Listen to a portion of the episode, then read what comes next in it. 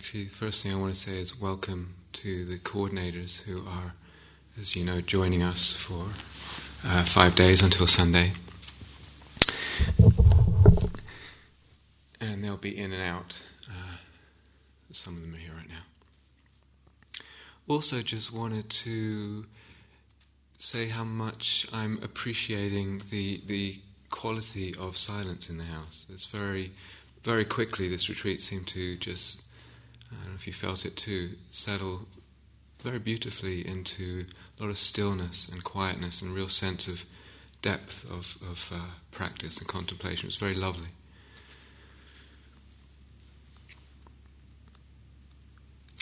So, the theme I want to explore a little bit this morning is truthfulness and authenticity. And to look at some, some of the aspects of that. Well, when we consider ourselves and our existence as human beings, we see that one of the kind of less noble, less pretty things that we witness, aspects that we witness, is our capacity to be inauthentic and untruthful at times with others, but also with ourselves. And uh, correspondingly, one of the more beautiful, one of the more noble uh, dimensions of our being is our capacity to be truthful, even when circumstances are difficult, when pressures are uh, on that to not be so. We can be truthful, we can align with the truth we can be rooted in the truth with others and with ourselves. I want to go into these uh, this a little bit, and um, please, uh, please hear this uh, as uh, not a preaching. I'm talking to all of us, and I include myself. I'm talking to myself as well, and listening to. So in relationship to other people, uh, the Buddha obviously spoke about speaking truth being truthful in one's communication. But he didn't just call it at that, leave it at that. Actually said, speaking what's true, but only what's true and helpful. There's already uh, a modification, there's already a, a concern there. It's not just about blurting the truth out, speaking what's true and helpful, non harming, at the right time. So it gets quite a little bit more rich and complicated at the right time and in a way that can be heard, or only if you feel that the other person can hear it and digest it and take it in and learn from it. So it's not just about blurting out the truth in an insensitive and inappropriate manner. Let's turn on the other side. We want to look a little bit at the ways we are as human beings or can be untrue the ways we can be untrue at times. Now, sometimes, obviously, as human beings, we encounter this. There's deliberate lying, deliberate lying. And, and why do we do that? Well, usually because there's some sense of gaining something from that. More often, though, uh, in the kind of environments we move in, perhaps, it might be more that it's coming out of fear. That we're lying out of fear. And we could say all fear is rooted in the self. That's true. Something the self wants to preserve or protect. Oftentimes, if we find if one finds oneself lying, it's actually coming out of a fear of rejection. Something around feeling loved, actually, the bottom line is. And we lie because we want to save face or we're afraid what another person uh, might think. Oftentimes, the untruth that might be there is more subtle. It's more subtle than a deliberate out, outright lie. Sometimes we might, f- might find ourselves in, in relationship with someone, with a partner, with a friend, and something's going on that's difficult, and we're not telling the truth about it. We're withholding it. We're not communicating it. Now, if we go back to what the Buddha said, sometimes that's skillful, it's wise, it's totally appropriate, it's well considered. But sometimes it's coming out of fear. And when we don't express the truth out of fear, have you noticed? Have you noticed how it saps the energy out of a relationship? How it saps the sense of connection, of contentment, of, of, of well being that might flow in the relationship? It actually drains out of the dynamic when we're withholding the truth about something out of fear. This can be verbal, it can also be non-verbal. I was talking with someone recently, he's in quite a prominent position in a Sangha somewhere else. And uh, was feeling, this has been building up over actually some years, was feeling that he had to actually fit in in a certain way. And so he modified his behavior, he modified his speech, he modified his presentations, he modified what he wore, etc., etc., etc. It was coming from the, the perception that he, he needed to fit in, to be a certain way. I need to be a certain way. I need to be like this for this group of people because they're like that. And they want me to be this way. This was all in his mind. And slowly, over time, anger built up anger, resentment. Obviously. And in that, presenting himself a certain way. Is that right there, Tom? Presenting himself a certain way, uh, slowly began to feel more and more disconnected from himself, not being real. And with that, more anger, and with the disconnection, uh, again, a draining of the ability even to see the situation clearly because there wasn't the connection, the, the, the vitality and the presence of, of truth and self there. And I'm sure we've all seen this, and in the different things I do, in the different circles I move in. I've been at some meetings, and either for myself, one feels a pressure to conform or fit in, and how difficult it is to speak the truth. And sometimes that's operating, people are not even aware that, that, that that dynamic and that pressure is operating. And I've been at some meetings, that it's almost hard to believe what goes on there. Almost hard to believe. And a person says something in the group blatantly untrue. Even had a person say that and then, and then laugh and then just brush it off and it, and it moves on. What, what, what goes on? What goes on with us? When we speak, when there's untruth like that, actually there's some cues of discomfort. It takes in the body. It takes quite a lot to sort of ignore them or suppress them, and yet as human beings, we have this capacity and we can do it quite a lot. A lot of this fitting in has to do with feeling enough love inside. If I love myself enough, if there's enough of that, if there's enough buoyancy of that, the pressure to fit in with the group dynamic or whatever it is is much, much less. When that's not enough, I'm pulled this way, I'm pulled that way, I'll look this way, I'll look that way. How you want me to be?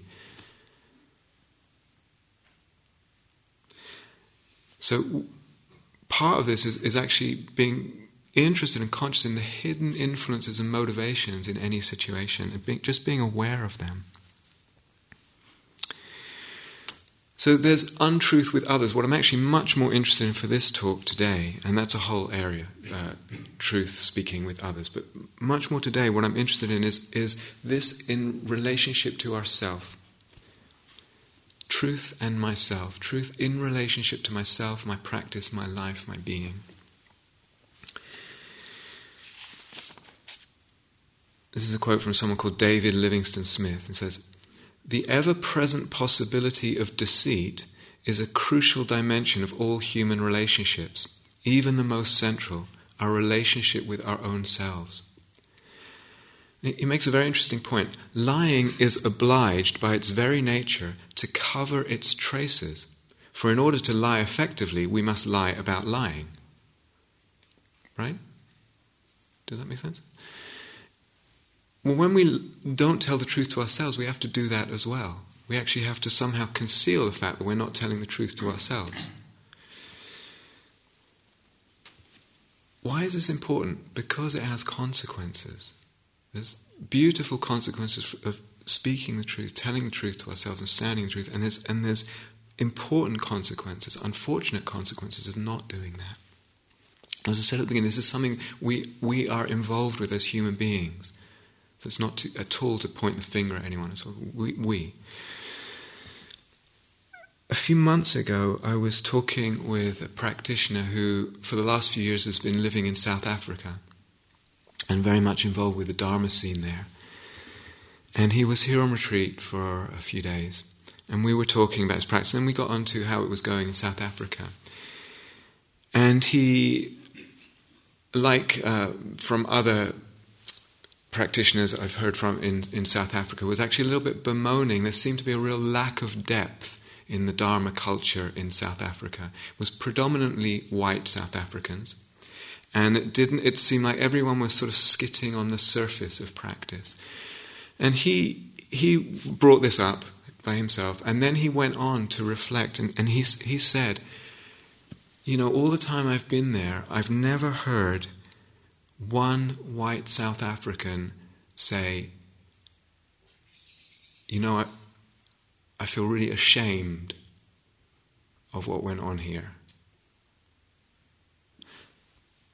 That's just what he was reporting. And he made a connection that that denial of truth had a direct impact on the possibility of deepening in practice in, in, in that uh, Sangha, in that, in that scene. So there's deliberate lying. I'm deliberately, consciously not telling the truth. But there's also much more pervasive, much more subtle, is not being interested in truth. That's more common, not being interested in truth.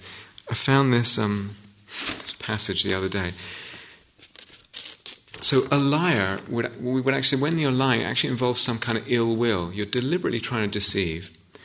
And you would assume that to be called a liar, you have to actually understand an area or a situation or a truth. So something understand, some degree of understanding of something to be called a liar, and then deliberately telling them an untruth. So there's a philosopher called Harry Frankfurt of Princeton University and uh, he discusses this issue at length in his, this is taken from an, another book, discusses this issue at length in his classic 19, 1986 essay on bullshit. Under his model, bullshit, so called, is a form of falsehood distinct from lying.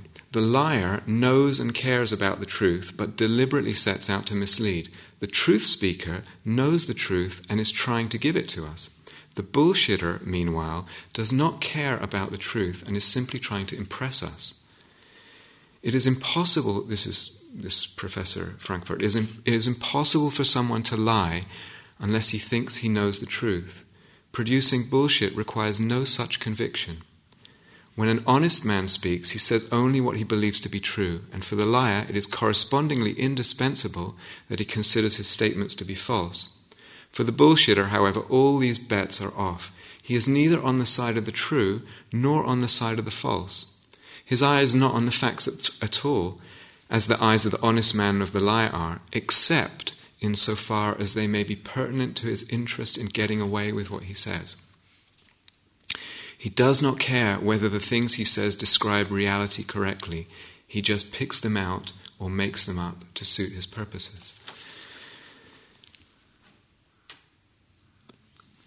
that was in a book about uh, something else, but have you ever felt like you've been on the receiving end of that? it's actually fairly prevalent.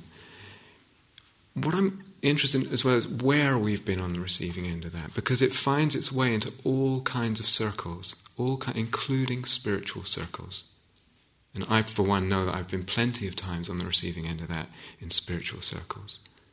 Plenty of times. Something is going on, is actually not interested in the truth. Some whole other, something uh, else going on. It's not even that our lovely, beautiful tradition is exempt from that. I can't remember if Christina brought it up in the opening talk, but why is it, just a small little sliver of an example, why is it in this tradition that we have been so shy for so many years of the word renunciation? Did Christina say this in the opening talk? I can't remember. And instead using the word letting go. What's going on there? What, what, what was going on? Or for, for some people, just ignoring that whole realm of renunciation. Maybe it's, maybe it's just as important as mindfulness. or rejecting it outright. I don't do that. And you, you oftentimes hearing experienced practitioners say, I am renouncing a lot. And one gets a sense, is one actually grappling with this question of what this might mean to me as a lay practitioner? Or is it just convenient to put it aside? I am renouncing a lot. Or I've done that because I've been to India. Or I did it I did it years ago. Or I had a trauma in my past, or I did renounce a lot years ago, and now I'm practicing indulgence to balance it out.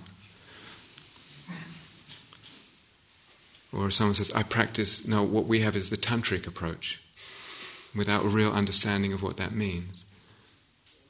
I mean, what if I said, I did, I've done mindfulness, I've done that, I've done metta. It's difficult stuff to kind of bring up and look at. There was recently, about two weeks ago, there was an article I saw on the internet, and it said in the uh, in in the United States today, uh, 2009 and 2009, considerably less people uh, felt and perceived climate change as a serious problem and one that needs addressing, considerably less than in 2007. Which to me again is quite interesting, and, and I have no idea why, but small conjecture does that have anything to do with the economy and the financial crisis? And an eclipsing of what becomes even true or, or worthy of paying attention to?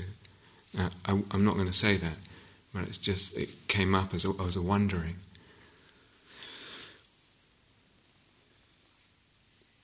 what I do want to say, the next point I want to make, is that our perception of things, and so our perception of what is and what isn't true, is actually dependent on a lot of conditions, multiple, multiple conditions going on there. And as human beings, nowadays, we're subject to all kinds of media and advertising that may have something to do with what went, what's going on in, in that poll. But there are big implications for all this. Because when the perception changes, our choice changes. Our choices in life and our choices about very big things will change, dependent on our perception. That perception is dependent on all kinds of factors. And this is something we need to be interested in. And something, also, someone emailed me this. Uh, so this is a true, a true account a man standing in Washington, D.C. metro station on a cold January morning in 2007 opened a violin case he'd been carrying and began to play. He played six Bach pieces for about 45 minutes, a little more than 45 minutes. During that time, approximately 2,000 people went through the station, most of them on their way to work. After three minutes, a middle aged man noticed there was a musician playing. He slowed his pace and stopped for a few seconds and then hurried to meet his schedule. Four minutes later, the violinist received his first dollar. A woman threw the money in, till, in the till and without stopping continued to walk. Six minutes. A young man leaned against the wall to listen to him, then looked at his watch and started to walk again. Ten minutes. A three year old boy stopped, but his mother tugged him along hurriedly as the kid stopped to look at the violinist. Finally, the mother pushed hard, and the child continued to walk, turning his head all the time. This action was repeated by several other children, Every parent, without exception, forced them to move on. 45 minutes. The musician played. Only six people stopped and stayed for a while. About 20 gave him money but continued to walk their normal pace. He collected $32. One hour. He finished playing and silence took over. No one noticed, no one applauded, nor was there any recognition. No one knew this, but the violinist was Joshua Bell, one of the best uh, concert violinists in the world he played one of the most intricate pieces ever written with a violin worth $3.5 million. Two days before, Joshua Bell sold out a theater in Boston where the seats averaged $100. This is a real story. Joshua Bell playing incognito in the metro station was organized by the Washington Post as part of a social experiment about perception, taste, and people's priorities. The question is raised in a commonplace environment at an inappropriate hour, do we perceive beauty? Do we stop to appreciate it? And as far as this talk, perhaps, do we recognize talent in an unexpected context? Or is it hyped by what goes around it? One possible, this is what they say, one possible conclusion reached from this experiment could be if we do not have a moment to stop and listen to one of the best musicians in the world playing some of the finest music ever written with one of the most beautiful instruments, how many other things are we missing? And then right at the end, again pertinent for this talk, we should base value on what is it worth, not what does it cost. I was also reading recently about the placebo effect. Does everyone know what that is, placebo, in, if English isn't your first language? It's when you give a false medicine to someone, uh, it's just a little bit of sugar, there's nothing in it, and actually they get better. And reading, there's actually a lot of scientific investigation of this phenomenon. This is very interesting, I find the cost of a medicine dramatically improves its uh, efficaciousness as, as, a medicine, regardless of even if it's just a placebo. A more expensive placebo will be better for you than a placebo that doesn't cost so much. Four pills, placebo pills, are better than two. They also, you get twice as much side effects. an injection being more dramatic as a kind of medical intervention, again, just placebo, just salt water, much more dramatic in its effect than a pill. Uh, some kind of medical invention involving elaborate ritual and big machines with lights and lasers and all the rest of it, again, a lot more effective. Packaging, very much more effective. Fake knee operations. Keyhole surgery, the doctor goes in there and just sort of plays around a little bit. Uh, fake heart operations, unbelievable, for angina. Again, nothing actually done. Um, pacemakers put in but not switched on. Very statistically significant, uh, you know, beneficial effects, not just in how people feel, but in their actual symptoms. Okay, so that's all interesting. What I want you to reflect on is how does this apply to other areas? Other areas. Same, same principle. How does it spill out into other areas in our life? In Al Gore's film, The Inconvenient Truth, some of you might have seen it, there's a piece in it where he talks about if you put a frog in cold water, uh, sorry, if you put a frog in boiling water, the frog immediately jumps out. It knows it's not good for it. If you put a frog in room temperature water and you slowly heat the water up, don't know why anyone would think of doing this, but you slowly heat the water up. The frog stays in there and eventually will die unless you take it out. It won't jump out. And the point he was making was that something in our perception about suddenness and dramaticness makes us notice something and something like climate change, because it's undramatic, because it's slow over time, we don't notice it. It doesn't register. It doesn't register as something needing our action or attention. Compared with something like 9 11, two planes slam into the World Trade Center, very dramatic, very sudden, everybody wakes up. Everybody m- moves uh, lots of resources. I remember similarly uh, when I was living in America, I can't remember where it was, there was a, it's happened more than once in the world, but there was a school shooting in a school. A gunman walked into a school, young, very young children started shooting. I think 25 or so uh, children were killed and, and, a few adults. And again, front page news, horror, big, uh, big thing. Every day in the world, as I'm sure you're aware, 4,000 children die every day just from not having clean water. Just from that. Every day. What would happen if a shooting happened in different places, a shooting like that, 20 kids every day in different places in the world? It would be dominant news. Partly it's the media, partly it's this thing about what's dramatic and what's not, and partly, again, one conjectures is it that we don't so much identify with people on the other side of the world, different colour, etc., etc.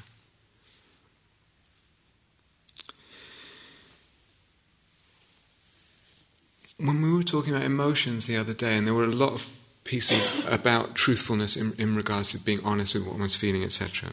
There was also uh, something we were talking about believing and assuming more difficult or negative emotions to be somehow more real. And how common that is, that I somehow believe my sadness or my depression or my uh, anger somehow to be more real than another emotion. And this whole concept, psychological concept of denial, I don't know where it's probably from Freud, but uh, kind of popularized perhaps 50s and 60s, 70s. Um, again, that usually leans towards denying something difficult, some difficult emotion or memory, etc. My experience working with practitioners is that they're just as likely, or we are just as likely, to deny our joy and to deny our peace and to deny our sense of spaciousness and freedom and happiness just as likely. But with practice, we can begin seeing through this, seeing this lopsidedness of what we take to be real. Really important part of practice. And also, as time goes by with practice, we get more and more interested in the minds and the, the kind of magic show of the mind, beginning to see that actually our thoughts, which we usually take to be true and therefore believe in, they're also not necessary to believe them. I'm sure Yanai said that when he was talking about thoughts. Don't have to believe them because they're often not even true. And the freedom that comes from that, realizing I don't have to believe my thoughts. We also talked, and just to remind, we also talked about how much and how important it is to see how the mind state and the emotions color our perception. So, talking all, still now, all the different ways our perception of what's true and real is conditioned. And the mind state and the emotion will condition how I'm perceiving a situation I'm in. It will condition how I'm perceiving myself right now in that situation and in my life. How I'm seeing the world and how I'm feeling and seeing my needs. All of that is dependent on the mind state and changes with the mind state and the emotional uh, fact. We need to see this, we need to admit it, and we need to really investigate it because sometimes our choices come out of that, and sometimes they're very important choices. Going into all this even more, and we touched on this the other day, we begin to see how malleable perception is.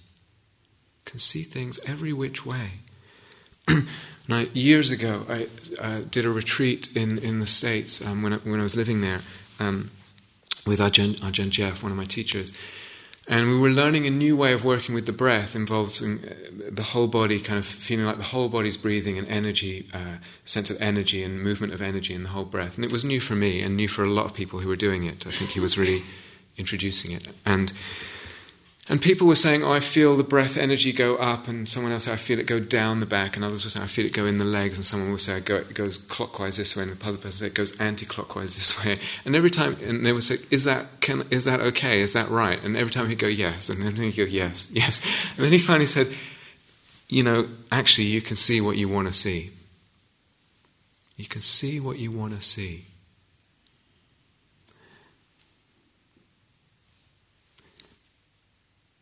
Another uh, friend who's w- working a little bit in a different tradition where they work a lot with kind of quasi archetypal inner psychological structures, very, very helpful.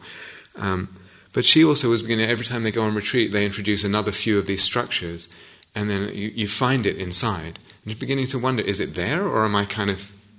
I can see what you want to see.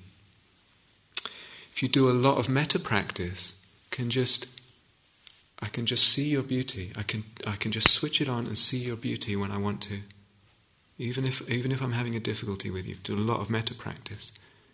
Do a lot of some kinds of practices. I have pain in the body and I can just decide to see it as pleasure. You've really done a lot. It's painful, I can see it as pleasure. I choose to see it as pleasure and I experience it and feel it as pleasure. To, to, this obviously takes a lot of practice, but one can see what you want to see perception is malleable. And, and that's a, a, Dharma fact that actually goes very, very deep and ends up being one of the most um, crucial of, of sort of truths in the Dharma. And someone's, the, a few weeks ago, someone was looking, looking at all this and looking at the way um, mind states change and thoughts change and all of that. And with that, the perceptions change. Just noticing all this, and coming in and saying, well, it's all impermanent. It's all just changing. My mind state changes, my thoughts change, and the way I see this situation or whatever, and the way I want to choose, that all changes. And then she said, What can I trust then? What's to trust? It's all, it's all just impermanent. Throw the whole lot out. Is that, is that what? No. No. Not, not wanting to go down that route. Some mind states are more riddled with aversion, with confusion, with grasping, with selfing, with papancha, with agitation. And those mind states are less trustworthy. They're clouding everything up, they're confusing everything, they're, they're less trustworthy as indicators of truth. There's less clarity there. An obvious example is when one is completely plaster drunk. You don't want to make life choices out of, out of that space. It's just not a mind state that's conducive to that. But again, it's interesting. I can't remember if I said this the other day with emotions. As far as I can tell, most of us, there is a tendency for humans to believe, uh, say, the perceptions that come out of a mind state of metta and joy, to believe that as to believe that less than the kind of perceptions that come out of a difficult mind state of depression or um, irritation or whatever. We're somehow considering that to be less real. But we need to be really interested in this, particularly how certain mind states color the truth in certain directions. So, why is it oftentimes as human beings, when our spouse or our dear friend tells us about some difficult uh, dynamic in that we just automatically assume that they're in the right. And we're on their side. Or someone was telling me recently they had an evening, um, this was actually the wrong, the other way around than, than, might be usually the case. It was an evening where they could have gone to a Dharma talk uh, uh, and uh, a, a, kind of Dharma gathering of friends in that evening. And actually, they got pulled by family duties. Something was going on with their family, and they had to attend to that. And they were noticing their mind and what the mind did with it, and this kind of craving to be somewhere where they weren't with what they missed, and the kind of humdrum everyday reality. So usually it's the other way around. Your person's uh, on retreat and wants to be somewhere else. And noticing the craving actually painted the, the missed scenario, the lovely gathering of Dharma friends, in technicolor, bright, uh, beautiful, soft hues of glow, glowing warmth, etc. And when thinking back on what the actual reality was, it was kind of this, um, you know, half-hearted sort of uh, pencil sketch without uh, much. It felt threadbare compared to the juicy reality so of what was missed. Just interested in how the, the craving mind state actually colors either way, both the actuality and, and what wasn't the actuality. So we say, with all this, we say, yeah, perception is empty, but not, we're not going into a kind of nihilism saying it's all impermanent, therefore just it doesn't matter. Not, not doing that. And we're not saying it doesn't matter what choices we make. Not going that far. So a middle way, empty, and our karma, our choices, our actions and intentions matter greatly. So, I'm particularly interested today for this talk, particularly interested in what all this has to do, how all this comes into our practice and our relationship with practice and how it affects our practice. And actually, that's huge, and I only want to pick out a few pieces. It's difficult. I think I think it's difficult for us as human beings, and perhaps especially today. I don't know if it's a cultural thing. It's difficult to discover what we really, really want in life, what our deepest desire is. It's actually difficult to find that and connect with it and know for sure what it is. We're bombarded by so much advertising, media, this, that, different kinds of fears in ourselves, and they're also fed culturally. Uh, the mind state shifting, all of this that I've talked about. It's difficult to discover what is authentically our truth. Truthfulness is, is one of the paramitas, one of the qualities, ten qualities the Buddha said that lead to awakening. uh, Ajahn Geoff, one of my teachers, says truthfulness, satya is the Pali word, truthfulness, also means also means sticking truly to what you've made up your mind to do, not becoming a traitor to yourself. And he says, if you can't rely on yourself, who will you rely on? No one else can walk the path for you. If you can't rely on yourself, who will you rely on? No one else can walk the path for you. It's strong words. And this is not, in all of this talk, you know, careful, careful, careful, and I have to be careful when I speak. So how much, how quickly the inner critic can come in and take all this as a kind of attack and take it very negatively and just start going into a kind of uh, inner bunker of being assaulted by the inner critic about all this. Why, why am I talking about this? Why is it bring up? Why does the Buddha list it as one of the ten paramitas? when we're aligned as human beings and practitioners, when we're aligned and we feel ourselves aligned with what's a really authentically deep desire, with our authentic deep longing in this life, when that's the case, there's a kind of joy with that. There is, just in that fact, there's there, in that sense, there's a kind of joy. And despite or alongside all the challenges, all the frustrations, all the agitations, just knowing that I'm, uh, I'm I really deeply am in touch with what I want and I'm, and I'm aligned with it, my life is aligned with it, and I'm moving towards it, there's a joy in that. And there's a kind of energization in that. We're energized, our being is energized. But what happens to us? What happens to us as human beings? So, everything I'm talking about and the difficulties, it's all too human. What happens to us? How is it that the whole thing, we can lose touch with it, or the path just becomes a little bit mechanical, lacking in heart, lacking in rootedness in, in that authenticity? What happens to us? There's a poem by Rumi Gamble everything for love if you're a true human being. If not, leave this gathering. Half heartedness doesn't reach into majesty. You set out to find God, but then you keep stopping for long periods at mean spirited roadhouses.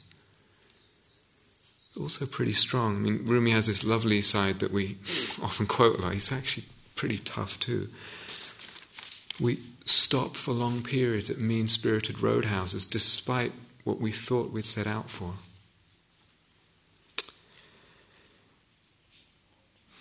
So, this deep desire, if we can get in contact with it, we might feel at times we're in contact with it. Oftentimes, though, it gets hijacked. It gets hijacked by other forces, or it just slips unwittingly, unconsciously in other dire- into other directions. Oftentimes, what it gets hijacked by or where it slips is, again, not that dramatic. I just want to be a bit more comfortable.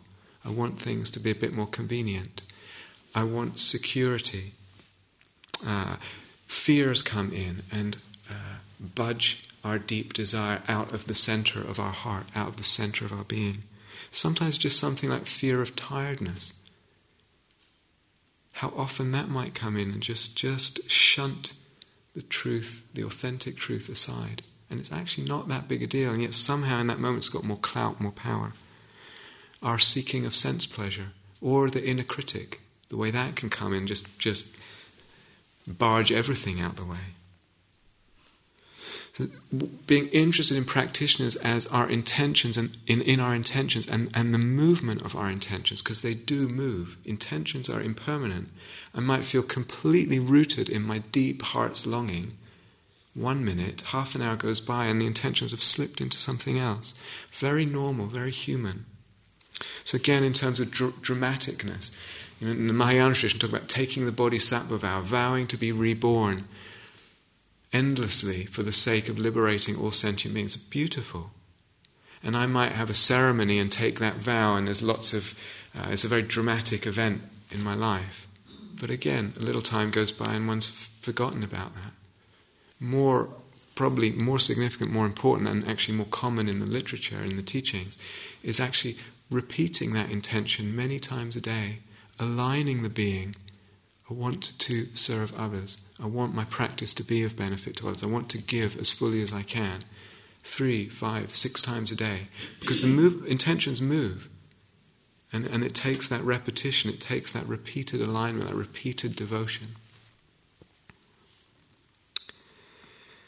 So this has to do, this, this has to do with commitment, resolve, determination, and really being honest, you know, our capacity to really be honest with what is driving us in our life. What is driving us in this moment, or maybe sometimes in this life, what's driving us often, maybe what's driving us primarily in our life. Again, none of this is easy. I'm not, I'm not uh, you know, I'm, aware that it's difficult. There's a poem, I think it's W.H. Auden. You know, sometimes, sometimes what's driving us is actually something quite extreme. We feel like we've just gone off. We've just been taken with something that we had no intention of being taken with. Maybe for a short period, maybe for sometimes for years. There's a, poem by W.H. Auden. It's the, the scenario is a, a, a man on a horse galloping by uh, on this runaway horse, and a bystander kind of turning towards him Where are you going? And the man turns back and says, I don't know, ask the horse. For Rumi, it's a donkey. Sometimes it's very dramatic. You know, what is driving us? Sometimes it's very dramatic. Sometimes it's much, much more subtle. And that's where we need to be interested in the subtle movements, particularly. It's much more subtle a while ago I was talking, very common scenario, very common scenario. I was talking with someone, and she came in and she was saying, You know, I really like to practice, and she'd been practicing a long time, but I find myself just not doing it. I'm talking about daily practice. I just don't do it. Or I go through long periods, then I come back and I get into it again, then I veer off and I forget all about it. Just interest, beginning to get interested in this. And we talked about different ways of kind of cultivating a sense of urgency and reflecting on death, etc. But it's also partly can I really look at this dynamic and what might be going on there? Open it up without judging. Just really have a look. Open it out. Look what's operating. Not, not judging, but being conscious. There are choices being made. It's just that they're not fully conscious as choice. It's not that we just don't do something or do do something. We actually make choices in life. Our life is full of choices and, and to, to have them be as, as fully conscious as possible, as fully informed as possible as well. Oftentimes, when we look inside, there's mixed motivations. We find that I want to do this and I want to do this, or I'm doing this because of this, but also because of this. Fine, that, there's no problem with that. That's completely okay. That's our humanity there. But which am I nourishing within that mix? What am I strengthening and what am I aligning myself with? What am I taking care of? It's another poem by Rumi. Again, it's, it's pretty uh, strong. It's very strong, in fact. You miss the garden because you want a small fig from a random tree. You don't meet the beautiful woman. You're joking with an old crone. It makes me cry how she detains you, stinking mouthed, with a hundred talons putting her head over the roof edge to cool down. Tasteless fig, fold over fold, empty as dry, rotten garlic. She has you tight by the belt, even though there's no flour and no milk inside her body.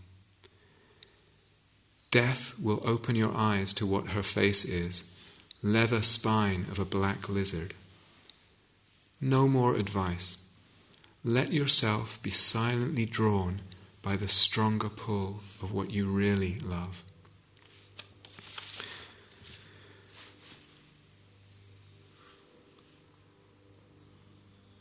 So, how to help, to nurture, to encourage our intentionality to be more deeply authentic? Deeply authentic. I also just want to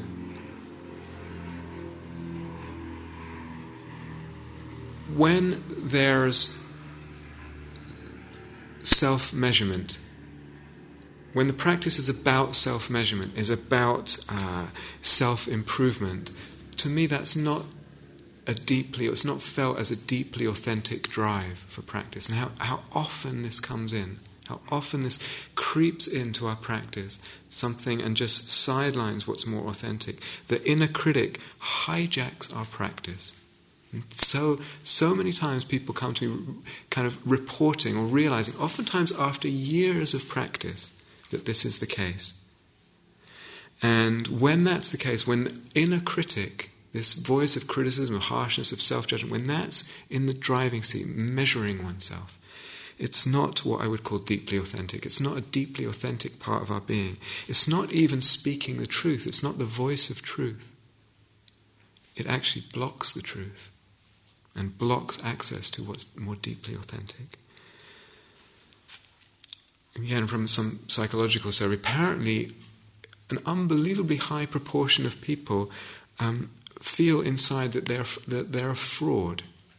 I, was, I, was quite, I can't remember the figure, but I was quite shocked when I, when I actually had this feeling inside that they're a fraud and a fear that they're going to be found out.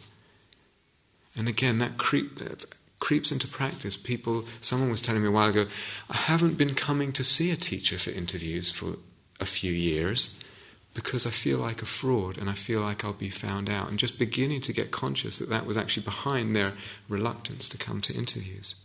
What's going on there?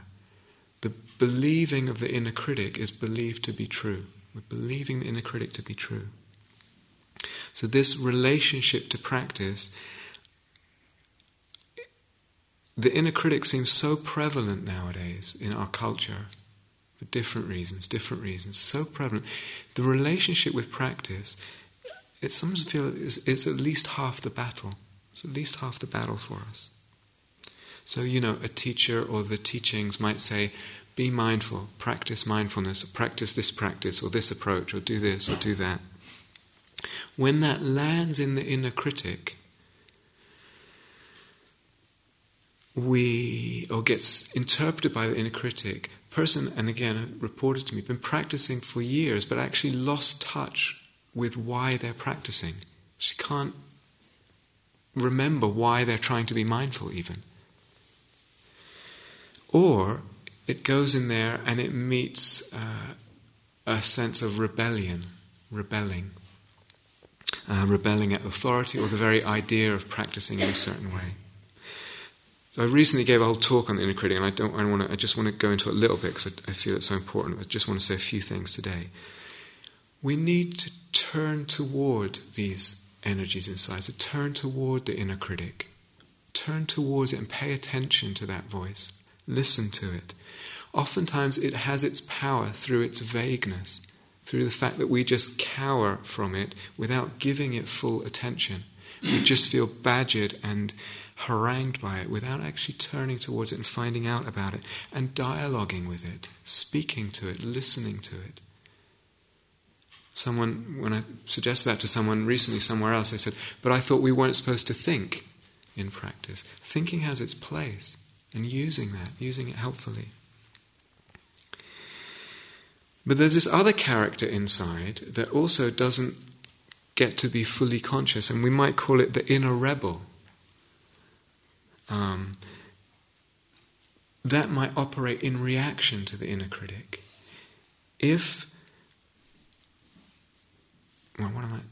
We need to also inhabit the inner rebel fully. Listen to the inner critic and maybe inhabit the inner rebel. I don't want to. Or whatever, whatever form it takes. Feel that fully. There's a strength there that we actually need as human beings.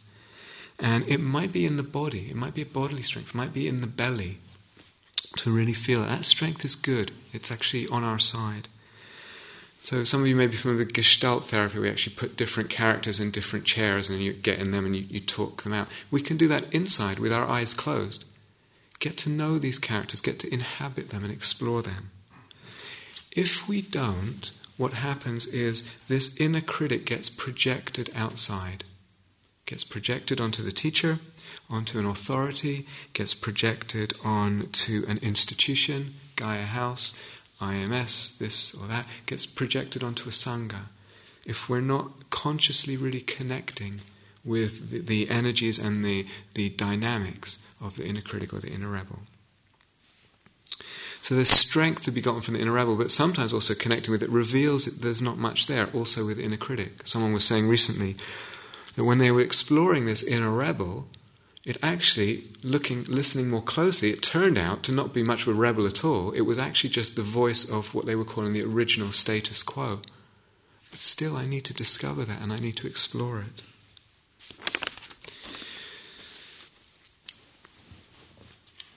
So, in practice or in, in the Dharma, there's many approaches that we can have. There's not just one way of doing things. Many we can approach things this way and this way. Sometimes they're kind of opposite or complementary. So, two of them, for example, we talk about anatta, non self, and we also talk about self, and they're both important and they're both useful. So, careful that I'm not picking up the language of no self and anatta, and careful I'm not picking that up and kind of denying myself or accusing the self. Uh, that, because that won't be helpful. Rather, can I be listening to different aspects of the self with love, with care? Am I caring for the self and what's in there? What do I need? What does the self need? What, what is needed? And sometimes a person thinks they need to see the emptiness of the self. Actually, what they might be needing is a sense of the self connecting more, say on retreat, opening the heart to a sense of connecting with each other, rather than just dismissing the self as empty and non existent. What's needed? The needs, I think we mentioned in the last talk, needs are also a tricky area because that depends on the mind state too. So for some people, this whole not self business, go into it and there's joy. And that's actually where it should be going eventually. I see the emptiness of self and joy comes up. But sometimes it's not the right moment or time to work in that way.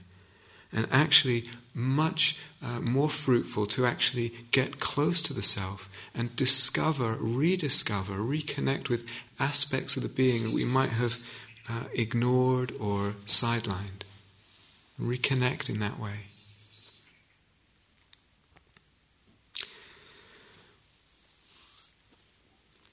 So, this question, in terms of our authentic deep desire, this question, what do I really, really want? To me, it's, it's a beautiful and incredibly powerful question. And uh, do we kind of honor ourselves and give ourselves the gift of asking ourselves that repeatedly and deeply, dropping that question in what do I really, really want? Such power in that question. And I can follow this. I can trust that question. I can trust where it leads me. I can trust how it unfolds in my being. Rather than feeling like I'm superimposing a kind of foreign set of practices and teachings from the outside. But following that question might not be easy.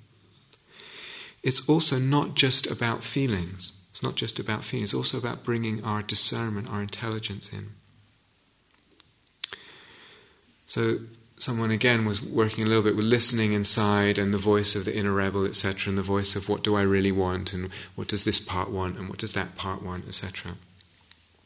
And um, oftentimes, person on retreat, and sometimes people on long retreat, will say, "This is all very well being here, but what about the real world? What about the real world?" And then going into that voice and actually discovering that what the real world involved, this person was saying, and very good naturedly observing it, was it involved watching Strictly Come Dancing. if you know that from on TV. Or again, a person on retreat, and one might find one's way in a sense, you know, everything empties out, lots of spaciousness, not much going on, more deep samadhi, more deep sense of emptiness. And again, very quite common. Person thinks, what's this got to do with anything? What's this got to do? What's this refined, admittedly lovely state, maybe frightening state? What on earth's that got to do with my day at work or my relationship with anyone? But again, using the intelligence and really asking that question, asking it very deeply, because it has a huge amount to do with all that. But bringing, not, not just trusting the feelings, letting the feelings go really deep, but also bringing in the discernment and the intelligence.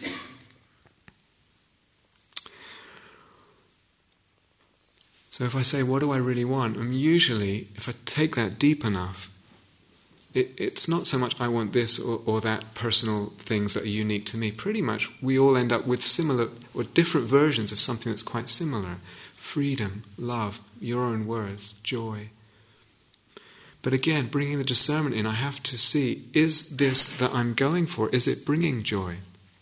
The other day, someone uh, played me on it was it was on it's on YouTube if if you want to find it. Um, it's a, a young Tibetan Rinpoche called I think his name is Sakyong Mipham Rinpoche I think. Uh, he's a young Tibetan Rinpoche. I think he's the son of Chogyam Trungpa. I think, and he has a rap. It's about a five minute rap. Uh, actually, quite good. Uh, it's called "What About Me," and uh, very good lyrics and uh, yeah, very good. And he said, What about me? I spend, I wake up in the morning, first thought is me, me or maybe those people, few people around me. What about me? All day long, what about me? I go to bed at night, I'm still, what about me? And maybe those few people. All day long, what about me? What about me? And, he, and the lyrics unfold, and he said, I do this because I think it will make me happy. I look out, I'm, in, I'm concerned with number one. If that was the case, he says it much more poetic, if that was the case, this is a line I said, if that were really true, that what about me, what about me, putting me number one all the time, even, and he says, he says it's even me at the center of my own practice, this practice, that practice, my practice, my practice, my process, my, my, my. If that were really true, if that were really helpful, I should be, he says, I should be a bundle of happiness by now. it obviously doesn't work. Anyway, it's a good rap if you're into if you're into it. the whole question of, of, of the, this, is what do I need? What do I need? This, this, given all that I've just said in, in the last minutes, this ends up being a really important question. And really having honesty. What do I need? Not jumping into the anatta and denying the not self and denying that the self has any needs and not, but really bringing honesty in there. So we talk about kindness and clarity. We talk about compassion and wisdom, the two principal bodhisattvas Avalokiteshvara, Bodhisattva of compassion, Manjushri, the Bodhisattva of wisdom. Both need to be there. So we emphasize a lot. I mean, this talk, I realize it's quite, um, I don't know what the word is, uh, challenging. And a lot in the teachings, and I think importantly, it's very important, we emphasize a lot about softness and holding and encouraging and, and, and, and that very compassionate. This behind me is. Uh, Avalokiteshvara, Bodhisattva of compassion. We don't have Manjushri in here. Manjushri has a sword, sword, and he cuts through delusion. And they're balanced. Manjushri and Avalokiteshvara, they're balanced. There's a very um, popular version of Rumi's poems, and some of you may have it, uh, with Coleman Barks translation. It's really, really beautiful if you don't, if you haven't seen it. And uh, he, he, little bits of commentary from Coleman Barks, and in, in a chapter uh, of, within this book, Coleman Barks writes the introduction. He says, Don't listen too often, Rumi advises, to the comforting part of the self that gives you what you want. Pray instead for a tough instructor, nothing less than the radical disassembling of what we've wanted and gotten and what we still wish for allows us to discover the value of true being that lies underneath.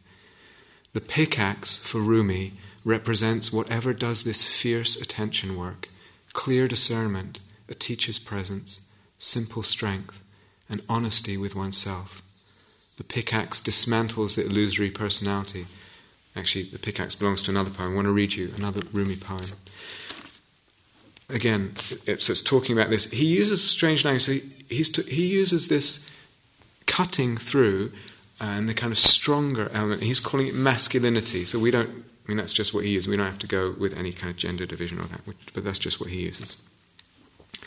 The core of masculinity, this is Rumi now, the core of masculinity does not derive from being male, nor friendliness from those who console. Your old grandmother says, Maybe you shouldn't go to school. You look a little pale. Run when you hear that. A father's stern slaps are better. Your bodily soul wants comforting. The severe father wants spiritual clarity. He scolds, but eventually leads you into the open. Pray for a tough instructor to hear and act and stay within you. We have been busy accumulating solace. Make us afraid of how we were.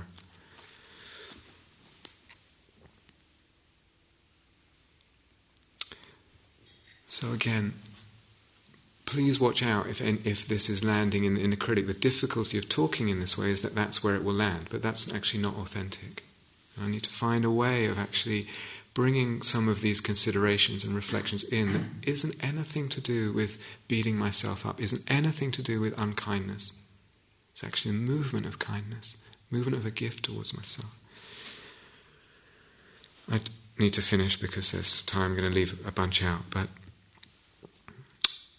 uh, one last couple of last points. I've noticed more recently, uh, in, in because been involved in different kinds of teaching and different aspects of the Dharma teaching. And what I've noticed is that actually there's is quite common for practitioners, even long, long-term practitioners, to pre-decide the truth about something, and actually um, approach some very deep level of truth in the Dharma with already pre-decided, already with a preconception, one way or another. And this is something I think, as human beings, as practitioners, certainly as, as we deepen in practice, we need to be really, really attentive to. And so it can be things like the place of effort and doing in practice. One just decides it's not true, I don't like it, or I prefer it's not there. Or the fact that there is a path or that there isn't a path.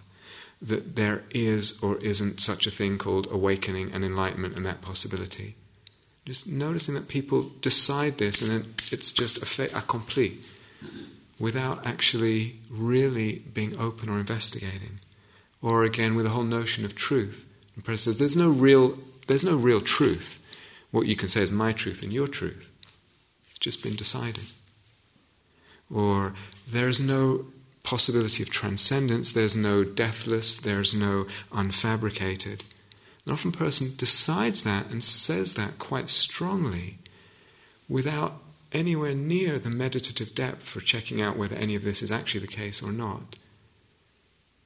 And something in us w- wants to um, say something and decide something without sometimes even the dedication to the meditative depth that might allow that seeing of whether it is or whether there isn't. Or awareness is the deathless, and someone says it is or it isn't. Lots of things like that. But the point I want to make is that really to be aware as we deepen of our predispositions, because we have predispositions with this stuff, our allegiances and why, and our preferences, and not to stop the questioning, not to stop the questioning, to keep that alive. Rumi, last, little poem. I honour those who try to rid themselves of any lying, of any untruth, who empty the self and have only clear being there. can we trust that? How fully, how fully can I surrender to that and trust that? How fully do I trust this letting go of any, any aspect of untruth? How fully do I trust the truth and even trust my awareness of the places where, which I will find, I do find, I am less than completely true. I trust that awareness, that excavation, and the surrender to the truth. The more I do that, the more freedom comes, and the deeper and deeper freedom comes. When the freedom comes, I have more confidence in, in surrendering to the truth, in speaking the truth, in, in, in aligning with the truth. And have more confidence, I do that, more more freedom comes, more trust in the truth. And so the path snowballs on. It's one way that the, the, the one aspect of the, of the way that the path deepens and deepens into freedom. It's this commitment to truth in every every possible way.